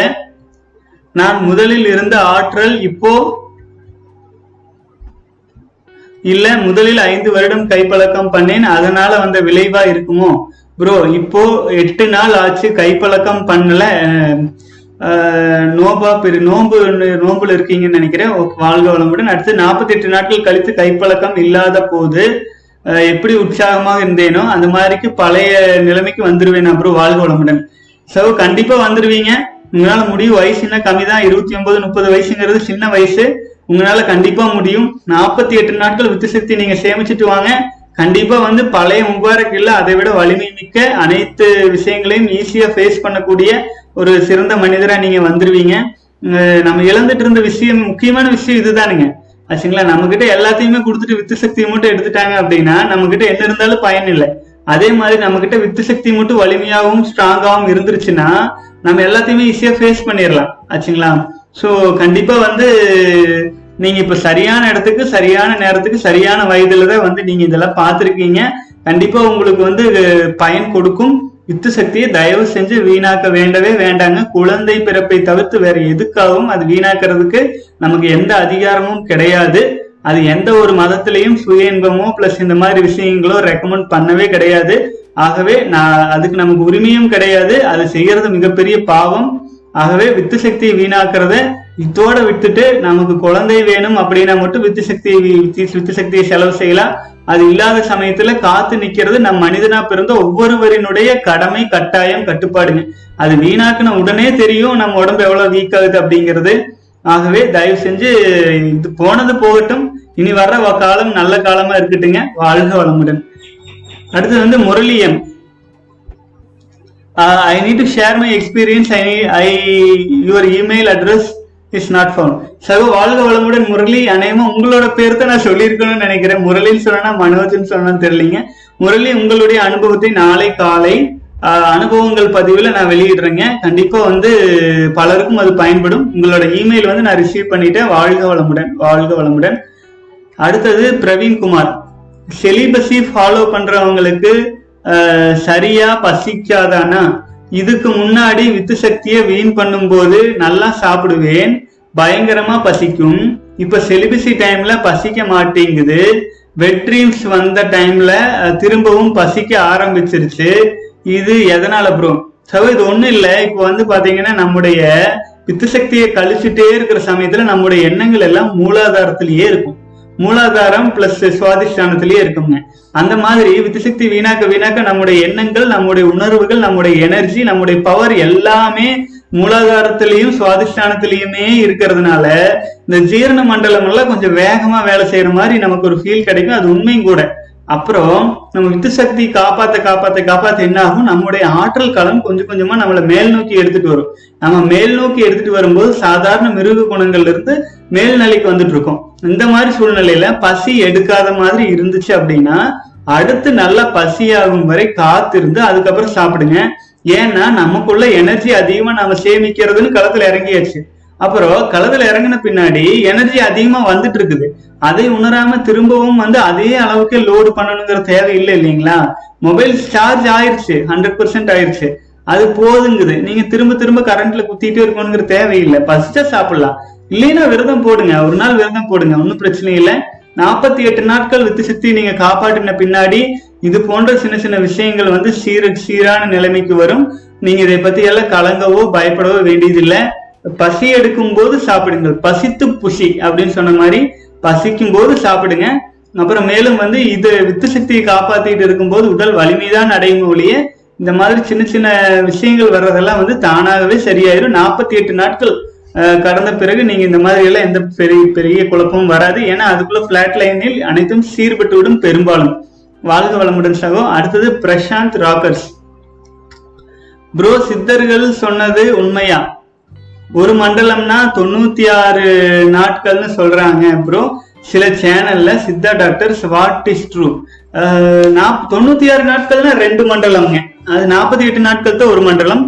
அப்புறம் வந்து பாத்தீங்கன்னா ஒவ்வொருத்தரும் ஒவ்வொன்று அவங்க அறிவுக்கும் அவங்க தெளிவுக்கும் எட்டினது அவங்க சொல்லிட்டு இருப்பாங்க. ஆச்சுங்களா? திருக்குறளுக்கு பத்து பேர் விளக்கம் எழுதுறாங்க அவங்க வந்து தெரிஞ்சாப்புல இல்லைங்களா? அந்த மாதிரி தான். ஆனா உண்மையில் மண்டலம் என்பது நாற்பத்தி எட்டு நாட்கள் தாங்க அதைத்தான் ஒரு மண்டலம் சொல்றாங்க. அந்த மண்டலம் சொல்றதுக்கு காரணமே அனைத்து கோள்களும் அனைத்து நட்சத்திரங்களும் அனைத்து பஞ்சபூதங்களும் அந்த நாற்பத்தி எட்டு நாட்களுக்குள்ள வந்து பூமியில் பூமியை வந்து நல்லா கவர் பண்ணிட்டு போயிடும். அந்த கவர் பண்ற அந்த நாட்கள் அந்த சுற்றுக்கு தான் நாற்பத்தி எட்டு நாட்கள் சொல்றோம். அதைத்தான் ஒரு மண்டலம் அப்படின்னு சொல்றோம். அந்த மண்டலம் தொண்ணூத்தி ஆறு நாட்கள் என்று வரும்பொழுது இரண்டு மண்டலங்கள் முடிஞ்சிடும் நாற்பத்தி எட்டு பிளஸ் நாற்பத்தி எட்டு வாழ்க வளமுடன் சகம். அடுத்தது வந்து செல்வன் தங்கராஜ். நன்றி சகோ. வாழ்க வளமுடன். அடுத்தது செல் Sivasankar bro one doubt what is post nut clarify NoFap தெரியல சகோ. ஆக்சுவலா ஆங்கிலத்துல வந்து புது புது பேர் புதுசு புதுசா வச்சுட்டு இருப்பாங்க. சில நட்டு அப்படிங்கிறது வந்து போஸ்ட் நட் அப்படின்னா எனக்கு தெரியல. Uh, நட்ஸ்னா ஒருவேளை விதை விதையா இருக்கும்னு நினைக்கிறேன். ஆண்களினுடைய uh, விரை காய்கள் இருக்கு இல்லைங்களா? அதை சொல்றாங்களா என்னன்னு தெரியல. பட் வந்து ஆங்கிலத்துல வந்து நீங்க கூகுள் டிரான்ஸ்லேஷன்ல அடிச்சு பாருங்க. அது அதுதான். ஆக்சுவலா வாழ்க வளமுடன். கொஞ்சம் தமிழ்ல போட்டீங்கன்னா நான் இன்னும் கொஞ்சம் தெளிவாக விளக்கம் கொடுக்க முடியும். வாழ்க வளமுடன் சகோ அடுத்தது மனோஜ்குமார் அண்ணா ரொம்ப நாள் கழிச்சு மாஸ்டர்பேட் பண்ணினா ஸ்ப்ரென் வாட்டர் லிக்விட் மாதிரி தான் வருமா? சகோ ஆக்சுவலா வந்து ஓகே அடுத்த கேள்வி கேட்டிருக்கீங்க அதையும் படிச்சுறேன் ஆனா பதினாலு நாள் நோ ஃபேப்ல இருந்தேன். சரின்னு இன்னைக்கு செக் பண்ணி பார்க்கலான்னு மாஸ்டர்பேட் பண்ணிட்டேன்னா ஸ்பெர்ம் தண்ணி மாதிரி வருது. வாட்டர் மாதிரியே கொஞ்சம் திக்கா இருக்கு நார்மல் ஸ்பெர்ம் மாதிரி ஒயிட்டா இல்லைன்னா ரொம்ப பயமா இருக்கு. அண்ணா என்ன என்ன செய்வது? ஸோ ஆக்சுவலா நான் என்ன சொல்லியிருந்தேன்னா ஒண்ணுமே செய்யாம இருங்க அப்படின்னு நீங்க செஞ்சுட்டீங்க. நீ இது என்ன பண்ண முடியும்? நாற்பத்தெட்டு நாட்கள் நீங்க வித்து சக்தியை காப்பாற்றணும் நீங்க காயக்கல்ப பயிற்சி அதாவது வித்து சக்தியை கடினத்தன்மை பண்ணுவதற்கான சில அடிப்படை பயிற்சிகள் எல்லாம் இருக்குதுங்க. அதை எல்லாமே நாற்பத்தி எட்டு நாட்கள் முடிந்த பிறகு நான் எல்லாருக்குமே வீடியோ போட்டு சொல்லி கொடுக்கலான் இருக்கேன். அதுக்கு முன்னாடி நீங்க அது விரயம் செய்யறீங்க அப்படிங்கும்போது அதாவது நம்மளுடைய கவுண்ட்டுக்கு இப்ப நீங்க பதினாலு நாளுக்குள்ளேயே வித்து சக்தி வந்து பயங்கர கெட்டி ஆயிரும்னு நினைச்சீங்க அப்படின்னா அது அப்படி ஆகாது. அதுக்கு காலம் எடுக்குங்க. அப்போ பதினாலு நாளுக்குள்ளேயே கெட்டி ஆயிரும் அப்படின்னா பன்னெண்டு வருஷம் இருபது வருஷம் வித்து சக்தியை காப்பாத்திட்டு இருக்கிறவங்களுக்கெல்லாம் அப்புறம் அது கால்பந்து சைஸ்ல ஆயிரும். இல்லைங்களா? கெட்டி ஆகி போயிரும் இல்லைங்களா? கிரிக்கெட் பந்து மாதிரி கெட்டி ஆயிரும். அப்படியெல்லாம் ஆகாதுங்க சகோ. அது வந்து பாத்தீங்க அப்படின்னா காலம் எடுத்துக்கும். நாற்பத்தி எட்டு நாட்கள் அப்படிங்கிறது ஃபவுண்டேஷன் நாற்பத்தி எட்டு நாட்கள். இவ்வளவு வருடம் வீணடிச்சிட்டு இருந்த ஒரு வித்து சக்தியை நாற்பத்தி எட்டு நாட்கள் நீங்க க- கட்டுப்படுத்தி வரும்போது நீர்த்த தன்மை ஓரளவு. ஓரளவு வந்து கடினத்தன்மையை நம்மளால நம்மனால உணர்ந்து கொள்ள முடியாது. புரிஞ்சுதுங்களா? நம்மனால உணரும் அளவிற்கு கடினத்தன்மை ஆகும்னா தொண்ணூறு நாட்களை கடந்து வரணும். அதுக்கப்புறம் நீங்க சோதனை பண்ணி பாத்தீங்கன்னா அந்த கடினத்தன்மை தெரியும். குறைஞ்சபட்சம் ஒரு முப்பத்தி அஞ்சு முப்பது நாளா தாண்டிடணும் ஒரு ஒரு ஒரு மாதமாவது கடந்துடணுங்க. நிலா வந்து பூமியை ஒரு சுத்தார் சுத்தி வர்ற மாதிரி. அதாவது இந்த சந்திர சந்திரனின் ஒரு ஒரு சுற்றாச்சு முடியும் வரை வெயிட் பண்ணணும். அப்போ நீங்க பதினாலு நாள்ல சோதனை செஞ்சிருந்தீங்கன்னா பெருசா எந்த மாற்றம் வராதுங்க. நம்முடைய சகோதரர்கள் பெரும்பாலும் பத்து நாள் பன்னெண்டு நாளைக்கு ஒருக்க வீணடிச்சுட்டே தான் இருக்காங்க. அவங்க எல்லாருக்குமே லிக்விடா தான் இருக்கும். இதுக்கெல்லாம் பயப்பட வேண்டிய அவசியமே கிடையாதுங்க. தைரியமா நாற்பத்தி எட்டு நாட்கள் வித்து சக்தி வீணாக்கிறதுக்கான வித்து சக்தி வீணாக்காம இருக்கிறதுக்கான வழியை நீங்க கடைபிடிச்சாகணும். அதுவும் இல்லாம பாத்தீங்கன்னா இப்ப நீங்க வீணாக்குன காரணத்தினால அடுத்த மூன்று நாட்கள் வந்து ரொம்ப கடினமா இருக்கும். அந்த ட்ராப்ல விழுந்துடாதீங்க கண்டிப்பா வாங்க. பதினாலு நாள்ல நீங்க சோதனை செய்ய வேண்டியதில்லை. சோதனை செய்ய வேண்டியது வித்து வித்துவை எடுத்து வச்சு சோதனை செய்ய வேண்டியதில்லை. வித்துங்கிறது நம்ம கிட்ட கிடைச்சிருக்கிற ஒரு மிகப்பெரிய பொக்கிஷம். அதையெல்லாம் வெளியேற்றி சோதனை செய்ய வேண்டாம். நீங்க உங்களை கவனிங்க. உங்களுடைய உடலை கவனிங்க உங்க தோலை கவனிங்க உங்க பழக்க வழக்கங்களை கவனிங்க உங்க சோசியலா உங்களுடைய எப்படி பழகுறீங்கிறத கவனிங்க. இதையெல்லாம் நீங்க கவனிச்சுட்டே வந்தீங்க அப்படின்னா உங்களுக்கு மாற்றங்கள் தெரிய ஆரம்பிக்கும். நீங்க அதை வெளியேத்துனீங்கன்னா அத்தனை சக்தி போயிடும் அதுல ஒரு பயனுமே இல்லை. பதினாலு நாள் நீங்க காப்பாத்தினது இனி பாருங்க மறுபடியும் பதினாலு நாள் வரணுங்கல்ல. வாழ்க்கையில பதினாலு நாள் இழந்த மாதிரி ஆயிடுச்சு பாருங்க. இனிமேல் இந்த மாதிரி எல்லாம் சோதனை செய்யாதீங்க. சோதனை உங்களுடையிலிருந்து என்ன மாதிரி வெளிப்படுதுன்னு பாருங்க. வித்து வித்து சக்தியை வந்து பார்த்து அதை பார்க்க வேண்டியது உங்களுடைய மனைவியோ உங்களுக்கு வாழ்க்கை துணையோ வர்றவங்க தான். நீங்க அதை பத்தி எந்த கவலையும் பட வேண்டியதில்லை. அதுக்கான டைம் கொடுத்தீங்கன்னா அது சரியாயிடும் வாழ்க வளமுடன். சைட்ல சொல்லியிருக்கீங்க அருமை சகோ வாழ்க வளமுடன். ஆஹ் வாழ்க வித்து சக்தி வீணாக்காமல் வாழ்க வளமுடன் சகோ நன்றி சகோ வாழ்க வளமுடன். அடுத்தது மத்திய அரசு நல்லரசு. வாழ்க வளமுடன் சகோ நாலாவது நாள் வந்திருக்கீங்கன்னு நினைக்கிறேன் வாழ்க வளமுடன். அடுத்தது கார்த்திகேயன். அண்ணா எதிர்காலத்தை எண்ணி நெகட்டிவ் தாட்ஸ் பயம் பதட்டம் வரும் தீர்வு உண்டா? சவு அது வந்து பெரும்பாலும் நம்ம கற்பனையா நினைக்கிறது எதுவுமே தொண்ணூறு சதவீதத்துக்கு மேல நடக்கிறதே கிடையாதுங்க. ஆச்சுங்களா க- கற்பனையா நம்மளே வலை பின்னிட்டே உட்காந்துட்டு இருப்போம். அதுக்கு பேர் தான் கவலைன்னு சொல்றதுங்க. ஆகவே வந்து நெகட்டிவ் தாட்ஸ் எல்லாம் விட்டுருங்க. அது வந்து தீர்வு என்னன்னு சொல்லலாம்னு கேட்டீங்கன்னா எப்போதுமே மனதில் பாசிட்டிவ் எண்ணங்களை அதிகமா நினைச்சிட்டு இருங்க. தியானம் செஞ்சுட்டு நமக்குள்ள ஒரு நல்ல பாசிட்டிவ் எண்ணங்களை பதிய வச்சுக்கோங்க. அப்போ அது வந்து நல்ல மாற்றங்களை கொடுக்கும். நல்ல ச- இப்ப பாருங்க இப்போ வாழ்க வளமுடன் வேதாத்திரியத்துல அவங்க ஒரு சங்கல்பம் சொல்லி தருவாங்க. நல்ல உடல் நலம் அருட்பேராற்றல் கருணையினால் நல்ல உடல் நலம் நீண்ட ஆயுள் நிறை செல்வம் உயர் புகழ் மெய் ஞானம் பெற்று மென்மேலும் சிறப்பாக வாழ்வேன் அப்படின்னு சொல்லியிருப்பாங்க. இதைய வந்து இந்த மாதிரி ஒரு நல்ல சங்கல்பம் உங்க வாழ்க்கையில எதை நீங்க அச்சீவ் பண்ணணும்னு நினைக்கிறீங்களோ அதையும் நினைச்சு நீங்க வந்து ஒரு நல்ல சங்கல்பம் சொல்லிட்டே இருக்கலாம். அப்போ வந்து பாத்தீங்கன்னா இந்த நெகட்டிவ் தாட்ஸ் எல்லாமே குறைஞ்சிரும். பயம் பதட்டம் அது இது எல்லாமே நாற்பத்தி எட்டு நாள் கடந்தோடனவே ஒரு கான்பிடென்டான நிலைமைக்கு வந்துருங்க. வாழ்க வளமுடன் சகோ வாழ்க வளமுடன். அடுத்தது வந்து பாத்தீங்கன்னா சக்திவேல். பதினாலாவது நாள் ப்ரோ நான் காலையில சாப்பிடுறது இல்லை ப்ரோ ரெண்டு வேளை சாப்பிடுறேன் ப்ரோ எனக்கு ரொம்ப மனசு பயமா இருந்துச்சு. அப்புறம் நான் பக்தி சாங் கேட்டேன். அப்புறம் சரியாகிருச்சு.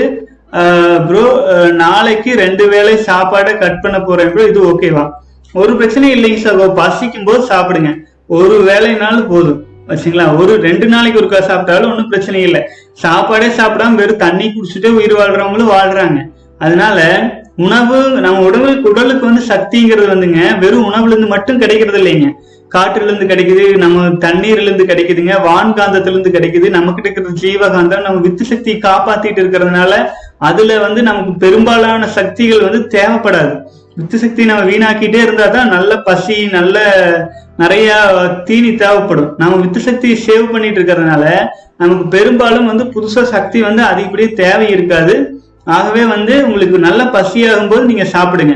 அப்புறம் சூரிய உதயத்தில் மட்டும் சாப்பிடும் பழக்கத்தை வச்சுக்கோங்க. சூரியன் மறைந்த பின்னாடி சாப்பாடுறத நிறுத்திடுங்க அது வந்து ரொம்ப நல்லது. அப்புறமேல் வந்து அதிகாலை நேரங்களில் காலை நேரங்கள்ல வந்து பச்சை தண்ணியில குளிக்கிறதுக்கான பய பச்சை தண்ணியில தான் குளிக்கணும் அப்படின்னு உறுதி எடுத்துக்கங்க. சூரிய உதயத்துக்கு முன்னாடியே. அது ரொம்ப நல்லது. அதுக்கப்புறமேல் வந்து காலை உணவுகள் வந்து கடினம் இல்லாத உணவை எடுத்துக்கங்க. ஒரு சில பழங்கள் சாப்பிடலாம்னு நான் சொல்றேன். பழங்கள் பிளஸ் சாப்பிடும்போது இந்த மாதிரி ஒரு கொரோனா மாதிரி இந்த சமயத்துல படங்கள் கிடைக்கிறது இல்ல சோ ஆகவே கடினத்தன்மை இல்லாத உணவை எடுத்துக்கங்க. அப்படியே கடினத்தன்மையான இருக்கிற உணவை நீங்க எடுத்துக்கிட்டாலும் நல்லா கூழ் மாதிரி அரைச்சு நல்லா மென்னே சாப்பிடுங்க. உதடுகள் மூடி சாப்பிடுங்க. எல்லாம் நல்லதே நடக்கும். வாழ்க வளமுடன் சகம். அடுத்தது கார்த்திகேயன் முப்பத்தி நாலாம் நாள். வாழ்க வளமுடன் சகோ இன்னும் கொஞ்ச நாள் தான் இருக்கு. வந்துருவோம். அச்சீவ் பண்ணிடுவோம் சரி முப்பத்தி நாலுன்னு இன்னைக்கு முப்பத்தி அஞ்சாவது நாள் வந்துட்டீங்க. கூடவே வந்துட்டு இருக்கீங்க. வாழ்க வளமுடன். அடுத்தது ஜெகதீஷ். மறுபடியும் கேட்டிருக்கீங்க ப்ரோ ஜிம்ல ஓவரா வெயிட் தூக்குனா ஆண் உறுப்பு வலு இல்லாமல் போயிடுமா? ஃப்ரெண்ட்ஸ் சொன்னாங்க ப்ரோ அப்ப மூட்டை தூக்குறவங்க காட்டுல கடுமையா வேலை செய்யறவங்க நால நல்லா தானே இருக்காங்க ஜிம்ல ஓவர் வெயிட் தூக்கினா எதுவும் பாதிப்பு வருமா? பேனிஷ் டெஸ்டிக்கல்ல சகோ ஆக்சுவலா உண்மையில சொல்லணும் அப்படின்னா அதுக்கும் இதுக்கும் எந்த சம்மந்தமும் கிடையாது. இது மாதிரி சொல்றவங்க வந்து இந்த ஜிம்மை பத்தி அடிக்கடி போகாம இருக்கிறவங்க அதை பத்தி ரொம்ப இவன் போயிட்டு இருக்கானே நாம போகாம இருக்கமே ஏதோ சொல்லி வைப்போம் அப்படின்னு சொல்ற மாதிரி தான் அதிகம்ங்க. அதுக்கு இதுக்கு பெரிய சம்மந்தம் இல்லை. நீங்க வித்து சக்தி வீணாக்காம இருங்க. அதுவே உங்களுக்கு வந்து எல்லா சக்தியும் கொடுத்துரும். அடுத்தது வந்து நீங்க ஜிம்முக்கு போனீங்க அப்படின்னாலும் உடலுக்கு பெய் வே- உடலுக்கு வலியை கொடுக்கக்கூடிய எந்த உடற்பயிற்சிகளையும் ஜிம்ல கூட செய்ய வேண்டாம். ஏன்னா எனக்கு தெரிஞ்சு நான் பார்த்த பாதிப்புல வந்து பாத்தீங்கன்னா ஒருத்தர் வந்து இடுப்பு இடுப்புல வந்து சதையை குறைக்கிறேன்னு சொல்லிட்டு சும்மா இப்படி திரும்பி திரும்பி திரும்பி கடைசியில முதுகுத்தண்டு ப்ராப்ளம் வந்துருச்சுங்க. அது கடைசி வாழ்க்கையில ரொம்ப நாளைக்கு அந்த பாதிப்பு சரி பண்ணவே முடியாத நிலையில இருந்துச்சு. ஆகவே ரொம்ப உஷாரா இருங்க. எந்த ஒரு பாகத்துக்கு தேவையில்லாம வந்து அழுத்தம் கொடுத்து பெயின் கொடுக்க வேண்டாம். ஏன்னா ஆண்டவன் வந்து நமக்கு எது எது எப்படி இருக்கணுமோ அதாவது அப்படி இருக்குங்க படிச்சிருக்காரு. நம்ம வந்து புதுசா உருவாக்குறோம் அப்படின்ட்டு எடுத்துக்காம இருக்கணும். ஆகவே எல்லாமே அளவுக்கு மீறினால் அமிர்தமும் நஞ்சு. எல்லாமே ஒரு அளவோடு இருந்தா நல்லது. வாழ்க வளமுடன். அடுத்தது வந்து சீனி நாய்னா முகமது. வாழ்க வளமுடன். வாழ்க வளமுடன் சகோ. Elisha Radhakrishnan today is my eighth day வாழ்க வளமுடன். இன்னும் ஃபார்ட்டி டேஸ் தான் இருக்குது. நீங்க வந்துருவீங்க. கண்டிப்பா உங்களால முடியும். வாழ்க வளமுடன். அடுத்தது வந்து ராம்சி உங்களை நான் உங்களை கிண்டல் பண்ற நோக்கத்துல எல்லாம் சொல்லல ப்ரோ ஏன் ப்ரோ இப்படி பேசிட்டீங்க? ஏழ்நூறு சப்ஸ்கிரைபர் வந்துரு வந்ததுக்கு நான் சந்தோஷப்பட்டு தான் சொன்னேன் இதுல கிண்டல் பண்றதுக்கு என்ன இருக்கு? கண்டிப்பா சார் கண்டிப்பா. நீங்க வந்து பாசிட்டிவா தான் சொன்னீங்க. எனக்கு எனக்கு புரியுது. நான் ஜஸ்ட் விளையாட்டுக்கு தான் சொல்லிட்டு இருக்கிறேன். நம்ம வந்து கண்டிப்பா நம்முடைய கம்யூனிட்டி கண்டிப்பா வந்து சில லட்சங்களையாவது ரீச் பண்ணணும். ஏன்னா அவ்வளவு தமிழ் சகோதரர்கள் வந்து வலிமை மிக்கவர்களா மாறணுங்கிறது என்னோட ஆசைங்க. கண்டிப்பா வந்து உங்களை மாதிரி ஒரு நல்ல உள்ளம் படைத்த சகோதரர்கள் துணை இருக்கிறதுனாலதான் ஆஹ், கண்டிப்பா இவ்வளவு தூரம் கண்டினியூ பண்ணிட்டு போயிட்டு இருக்க முடியுது. நீங்களாம் கொடுக்குற ஊக்கம் தானுங்க எனக்கு உண்மையிலேயே வழி நடத்திட்டு இருக்கு. வாழ்க வளமுடன் சகோ வாழ்க வளமுடன். ஆஹ், அடுத்தது Sakthi Prem.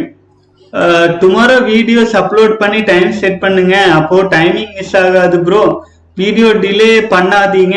I want every day video useful for subscriber கண்டிப்பா சக்தி பிரேம். இப்போ வந்து ஆல்ரெடி டைம் மோஸ்ட்லி ஃபிக்ஸ் பண்ணியாச்சு. காலையில ஆறு மணிக்கு ஒரு வீடியோ போடுறது மதியம் ஒரு மணிக்கு ஒன்று ஈவினிங் ஆறு மணிக்கு உள்ள ஒன்று. ஒரு இந்த மாதிரி ஒரு மூன்று வீடியோக்கள் தினமும் வந்து கம்பல்சரி போட்டுறலாம் அப்படின்ட்டு இருக்குங்க. தொடர்ந்து ஏன்னா நம்ம சேனல் இப்போதானுங்க ஆரம்பிச்சிருக்கோம். ஒரு பழக்கத்துக்கு வர்றதுக்கு எனக்குமே வந்து கொஞ்சம் டைம் எடுத்துட்டு இருக்கு இப்பதான் கொஞ்சம் கொஞ்சமா செட் ஆயிட்டு இருக்கு எல்லாமே புதுசுதான் இல்லைங்களா? எதுவுமே நமக்கு யாரும் சொல்லி கொடுத்து எதுவுமே செய்யறது இல்ல உங்களை மாதிரி ஒரு சகோதரர்கள் வந்து கொடுக்குற அறிவுரை வச்சு வச்சுதான் நம்ம ஒன்னொன்னு செஞ்சுட்டு இருக்கிறோம் வாழ்க வளமுடன் வாழ்க வளமுடன் சகம் அடுத்தது வந்து Abdul Basith. I have completed twenty nine days so thanks for your support நான் வாழ்க வளமுடன் uh, அப்துல் பாசித். கண்டிப்பா இருபத்தி ஒன்பது நாள் வந்துட்டீங்க. இன்னும் இருபது நாள் தான் இருக்கு. கண்டிப்பா வெற்றிகரமா கொண்டுட்டு போகலாம் இன்னைக்கு அனைவரும் முப்பதாவது நாளா இருக்குன்னு நினைக்கிறேன். வாழ்க வளமுடன் சகோ வாழ்க வளமுடன். அடுத்தது வந்து சக்தி சக்தி பிரேம். ஜியோ சிம் யூஸ் பண்ணுங்க. இன்டர்நெட் கனெக்ஷன் ஸ்பீடா இருக்கும். கண்டிப்பா சகோ இருபது ஜியோ சிம் எல்லாம் வாங்குறதுக்கு கடைகள் எல்லாம் ஓப்பன் ஆச்சுன்னா கண்டிப்பா அதை வாங்கிடலாம். விடுங்க. வாழ்க வளமுடன். அடுத்தது ஜெகா ஜெகதீஷ். ப்ரோ நாற்பத்தி எட்டு நாளுக்கு மேல ஃபாலோ பண்ண தேவை இல்லையா ஜெகதீஷ் சார் ஆக்சுவலா வந்து நீங்க சொன்னது நாற்பத்தி எட்டு நாளுக்கு மேல ஃபாலோ பண்றதும் பண்ணாததும் நம்முடைய தேவையையும் நம்முடைய லட்சியத்தையும் பொறுத்து. இப்போ வந்து ஒரு இப்போ நம்ம ஒரு ஃபவுண்டேஷன் போட்டோம். நாற்பத்தி எட்டு நாள் இதனுடைய பலன்களும் இதனால கிடைச்ச பெனிஃபிட்ஸும் நம்ம பார்த்த பின்னாடி இதுக்கப்புறம் நம்ம வாழ்க்கையில சோதனையான காலகட்டங்கள் எல்லாம் வருது அப்படின்னா இல்ல நம்ம ஒரு மிகப்பெரிய லட்சியங்களை அடையணும் அப்படின்னா இதை வந்து கண்டினியூ பண்ணிட்டே போயிட்டு இருக்கலாங்க. ஆச்சுங்களா? அப்புறம் நாற்பத்தி எட்டு நாட்கள் அப்படிங்கிறது வந்து நமக்கு ஒரு ஃபவுண்டேஷன் அதுக்கு மேல வந்து நம்மளை எடுத்துட்டு போறது எல்லாமே வந்து நம்முடைய லட்சியங்கள். ஆச்சுங்களா? ஸோ நம்முடைய லட்சியங்களையும் நம்ம எதை அச்சீவ் பண்ணணும்னு நினைக்கிறோமோ அதை நோக்கிய பயணத்துக்கும் காலத்துக்குமே எடுத்துட்டு போகலாம். குழந்தை பிறப்புக்காக தவிர்த்து வாரிசுக்காக தவிர்த்து வேற எந்த விதத்திலையும் வீணாக்குறது வந்து நியாயம் இல்லை அப்படிங்கிறது என்னோட கருத்து. அது சம்பந்தமா பலரும் அப்செக்ஷன் சொல்லலாம். பட் என்னுடைய கருத்து இதுங்க. வாழ்க வளமுடன் சகம் நீங்க வந்து நாற்பத்தி எட்டு நாளுங்கிற ஒரு குறுக்கிட்ட வட்டத்துக்குள்ள இதாயிர வேண்டியதில்லை. இந்த நாற்பத்தி எட்டு நாட்கள் அதோட அருமை தெரியும். அருமை தெரியும். அதுக்கப்புறமேல் நீங்களே வந்து எடுத்துட்டு போறதுக்கான கான்பிடென்ட்டோட எடுத்துட்டு போவீங்க. அதுக்கப்புறம் அது உங்களோடதாயிரும். அப்ப நீங்க கண்டினியூ பண்ணலாம். எவ்வளவு நாள் வேணாலும். நீங்களே கண்டினியூ பண்ணி பண்ணி நரேந்திர மோடியாகவும் மாறலாம் வாஜ்பாயாகவும் மாறலாம். பீஷ்மராவும் மாறலாம் விவேகானந்தராவும் மாறலாம் நம்ம கையில இருக்கு நமக்குள்ள இருக்கு கட்டுப்பாடுங்க. வாழ்க வளமுடன் சகோ. அடுத்து வந்து ப்ரோ என்ன ப்ரோ அசால்ட்டா சொல்லிட்டீங்க. பிளாட் லைன்ல எக்ஸர்சைஸ் ரன்னிங் எல்லாம் பண்ணுங்கன்னு. என்னால எந்திரிக்க கூட முடியல. ப்ரோ சுத்தமா எனர்ஜியே இல்லை. எந்திரிச்சு எக்ஸசைஸ் பண்ணலாம்னு ஆரம்பிச்சா உடனே உடம்பு வேணாம்னு சொல்லுது. முடியல. சுத்தமா ஒரு மோட்டிவேஷனே இல்லை ப்ரோ மைண்ட் பிளாக் ஆன மாதிரி இருக்கு. அப்படிதான் இருக்குங்க சகோ ஏன்னா பிளாட் லைன் போயிட்டு இருக்கு இல்லைங்களா? ஏன்னா உங்களால முடியும்னா நீங்க செய்யுங்க. முடியலன்னா ரெஸ்ட் எடுங்க. பிளாட் லைன் ஆல்ரெடி உடம்புல வேலை நடந்துட்டு இருக்கு. உடலில் பாதிக்கப்பட்ட உறுப்புகளில் எல்லாம் ரீஒயரிங் வேலை நடந்துட்டு இருக்கிற காரணத்தினால சின்ன சின்ன ஏற்ற இறக்கங்கள் இருக்கும். அதனால வந்து உறுதியா வந்து இப்போ இன்னைக்கு நீங்க டயர்டா இருக்கீங்க முடியல அப்படின்னா நாளைக்கு அப்படியே இருக்காது. நாளைக்கு கொஞ்சம் ஃப்ரெஷ்ஷா இருக்கலாம். அந்த சமயங்கள்ல நீங்க உடற்பயிற்சி யோகா எல்லாம் செய்யுங்க. முடியாத சமயத்துல செய்ய வேண்டாம்.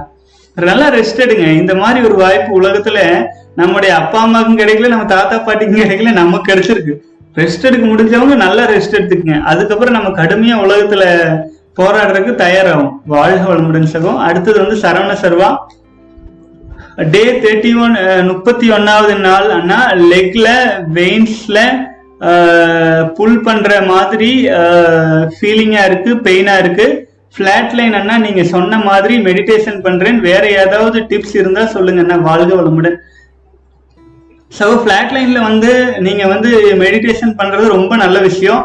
அப்புறம் வந்து பாத்தீங்க அப்படின்னா இது வந்து சில விஷயங்களை வந்து நம்ம கடந்து தான் போய் ஆகணும் ஏன்னா ஒவ்வொருத்தருடைய உடலும் ஒவ்வொரு மாதிரியான ரிஃப்ளெக்ஷன்ஸ் பண்ணிட்டு இருக்கிறதுனால ஒவ்வொருத்தருக்கும் இது குறிப்பிட்ட சொல்யூஷன் சொல்ல முடியாது. உங்களுக்கு வந்து வித்து சக்தியை வீணாக்கிறத தவிர்த்து வேற எது வேணாலும் செய்யுங்க. பிளாட் லைன் கடந்து வர்றதுக்கு பாருங்க. பிளாட் லைன் கடந்து வந்துட்டால் இன்னும் ஒரு பதினெட்டு நாள் தானுங்க. உங்களால கண்டிப்பா முடியும். நம்ம கடந்து வந்த பின்னாடி அதன் பலன்கள் நம்மளுக்கு தெரியும். அதுக்கப்புறம் தொடர்ந்து நம்ம எடுத்துட்டு போவோம். நம்மளே ஒரு பெரிய கம்யூனிட்டியாக வலிமை மிக்க தமிழ் சமூகமாக உருவாகிறதுக்கு நம்ம எல்லாமே ஒரு துவக்க புள்ளியா இருப்போம் சகோ. நீங்க எது வேணாலும் பண்ணுங்க. வித்து சக்தி வீணாக்கிறத தவிர. எதுன்னு சொன்னா நீங்க கேம்ஸ் விளையாடுறனா விளையாடுங்க. இல்ல வேலைகள் இருந்தா செய்யுங்க. உங்க வீட்டுல மரம் கொடி செடிகள் இருந்துச்சுன்னா அதுகளுக்கு தண்ணீர் விடுங்க. அது கூட பேசுங்க. அதெல்லாம் ஒவ்வொன்றும் ஒவ்வொரு துறவி மாதிரி ஒவ்வொரு ஞானி ரிஷிகள் மாதிரிங்க. மரம் செடி கொடிகள் எல்லாம். நம்மளுடைய நேரத்தெல்லாம் அது கூட ஸ்பெண்ட் பண்ணோம் அப்படின்னா நமக்கு காலம் போறதே தெரியாது. ஆச்சுங்களா? கண்டிப்பா மெடிடேஷன் பண்ணுங்க. ஃபிளாட் லைன் கடந்து வந்த பின்னாடி உங்களுக்கு அதன் பலன்கள் தெரிய ஆரம்பிக்கும். அது வரைக்கும் வந்து கொஞ்சம் கட்டுப்பாடாகவும் மன உறுதியோடவும் இருக்கணும். வாழ்க வளமுடன் சகம். அடுத்தது வந்து அதுல வந்து பாத்தீங்க அப்படின்னா அகஸ் அகிஷான் ஷான் ரீவயரிங் ஒர்க் நடந்துட்டு இருக்கு ப்ரோ ஸோ டோன்ட் வரி கண்டிப்பாங்க அதுதான் உண்மைங்க.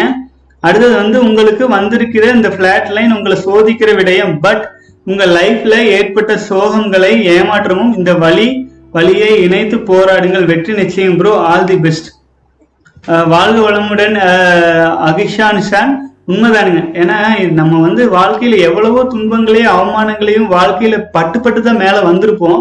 நம்ம இந்த ஸ்டேஜ்ல நம்ம இருக்கிறோம் அப்படின்னா நான் நம்முடைய அனுபவங்களும் நம்முடைய வாழ்க்கையில பட்டு வந்த சந்திச்சுட்டு வந்த ஒவ்வொரு சூழலும் தான் காரணம். ஆச்சுங்களா? இப்ப நம்ம வந்து ஒரு பிளாட் லைன் வந்துருச்சுன்ட்டு நம்ம தயங்கி நிக்க வேண்டியதில்லை. அது வந்து அதை ஒரு பொருட்டை எடுத்துக்க வேண்டாங்க.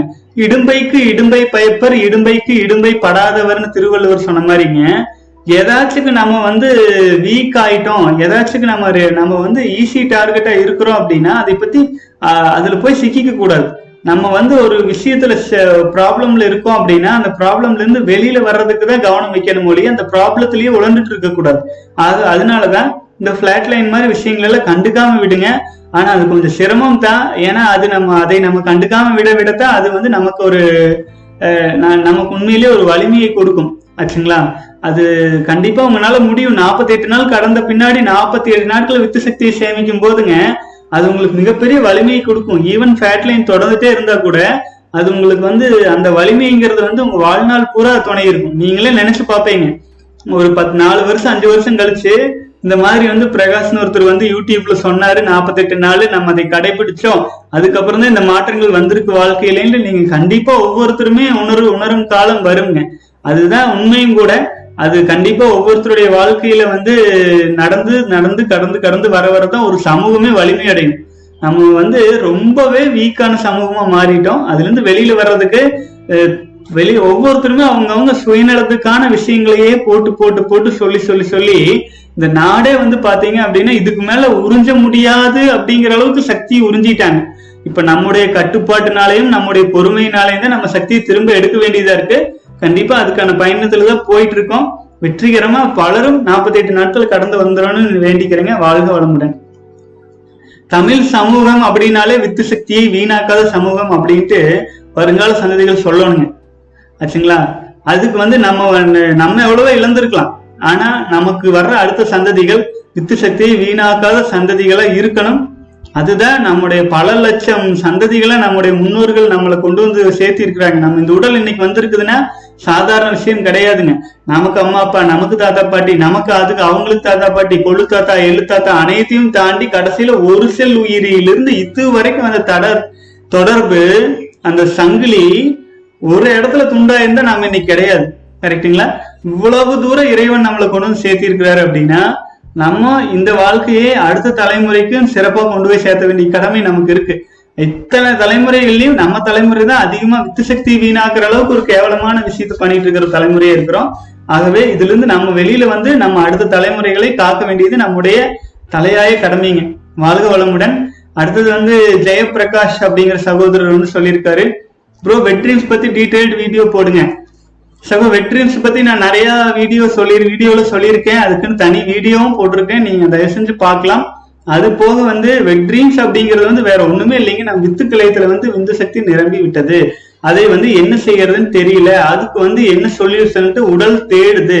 அது தேடுவதற்கான பாதையாக இந்த தூக்கம் அப்படிங்கிறது அமைஞ்சிருது. ஈஸிட்டா இருக்கட்டா. அதுல நம்ம வந்து மனம் கலங்கிடாம திரும்பவும் பழைய வாழ்க்கைக்கு போயிடாம மன உறுதியோடு இருந்தா அந்த சக்தி அடுத்த நாள் உற்பத்தியாகிற வித்து சக்தியிலிருந்து மீதம் இருக்கிற சக்தி வந்து நம்முடைய உடலை ரீவயரிங் செய்யும் வேலையில் இறங்கிடும். அதுவும் சரியாகி வருங்க. நாற்பத்தி எட்டு நாட்கள் எந்த காரணம் கொண்டும் மன உறுதியை விட்டுறவே கூடாது. வாழ்க வளமுடங்க பிரவீன்குமார் ஜியோ யூஸ் பண்ண சொல்லியிருக்கீங்க. கண்டிப்பா சகோ ஏன்னா இது அப்லோட் பண்ற டைம் ஆகுதுன்னு நான் சொல்லிட்டு இருந்ததுனால சொல்றீங்க. ரொம்ப நன்றி. கண்டிப்பா அதுக்கான எல்லாம் ஓப்பன் ஆன பின்னாடி அது வாங்கி யூஸ் பண்ணிடலாங்க அடுத்து வந்து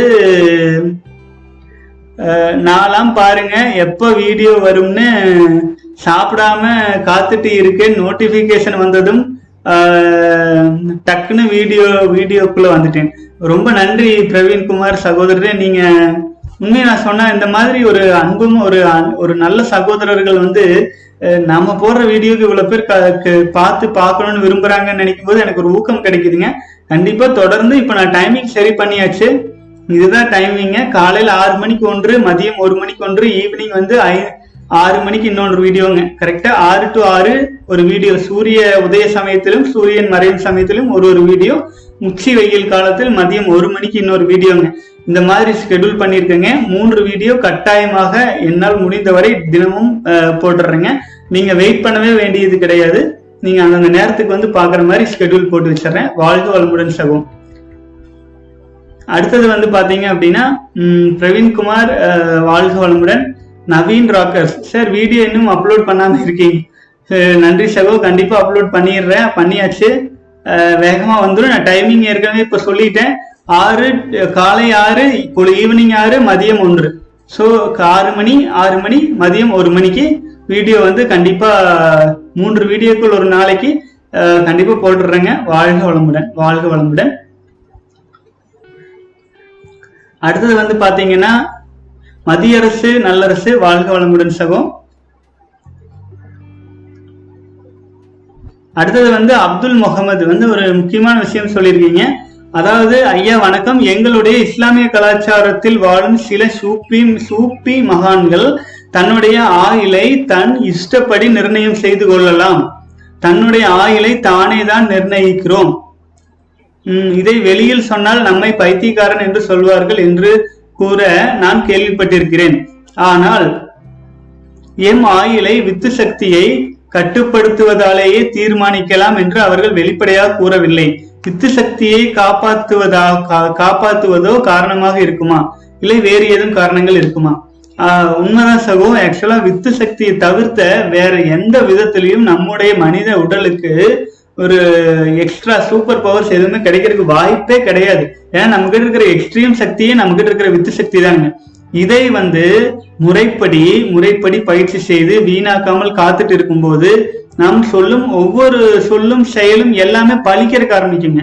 அப்போ ஏன்னு கேட்டீங்கன்னா நம்முடைய காந்த காந்த சக்தி வந்து வான்காந்தம் அளவுக்கு விரிஞ்சிடும் பிரபஞ்சம் அளவுக்கு விரிஞ்சிடும். ஏன்னா நம்முடைய பேட்டரியில பவர் இருந்தால் வெளிச்சம் எவ்வளவு தூரம் வேணாலும் அடிக்கும் இல்லைங்களா?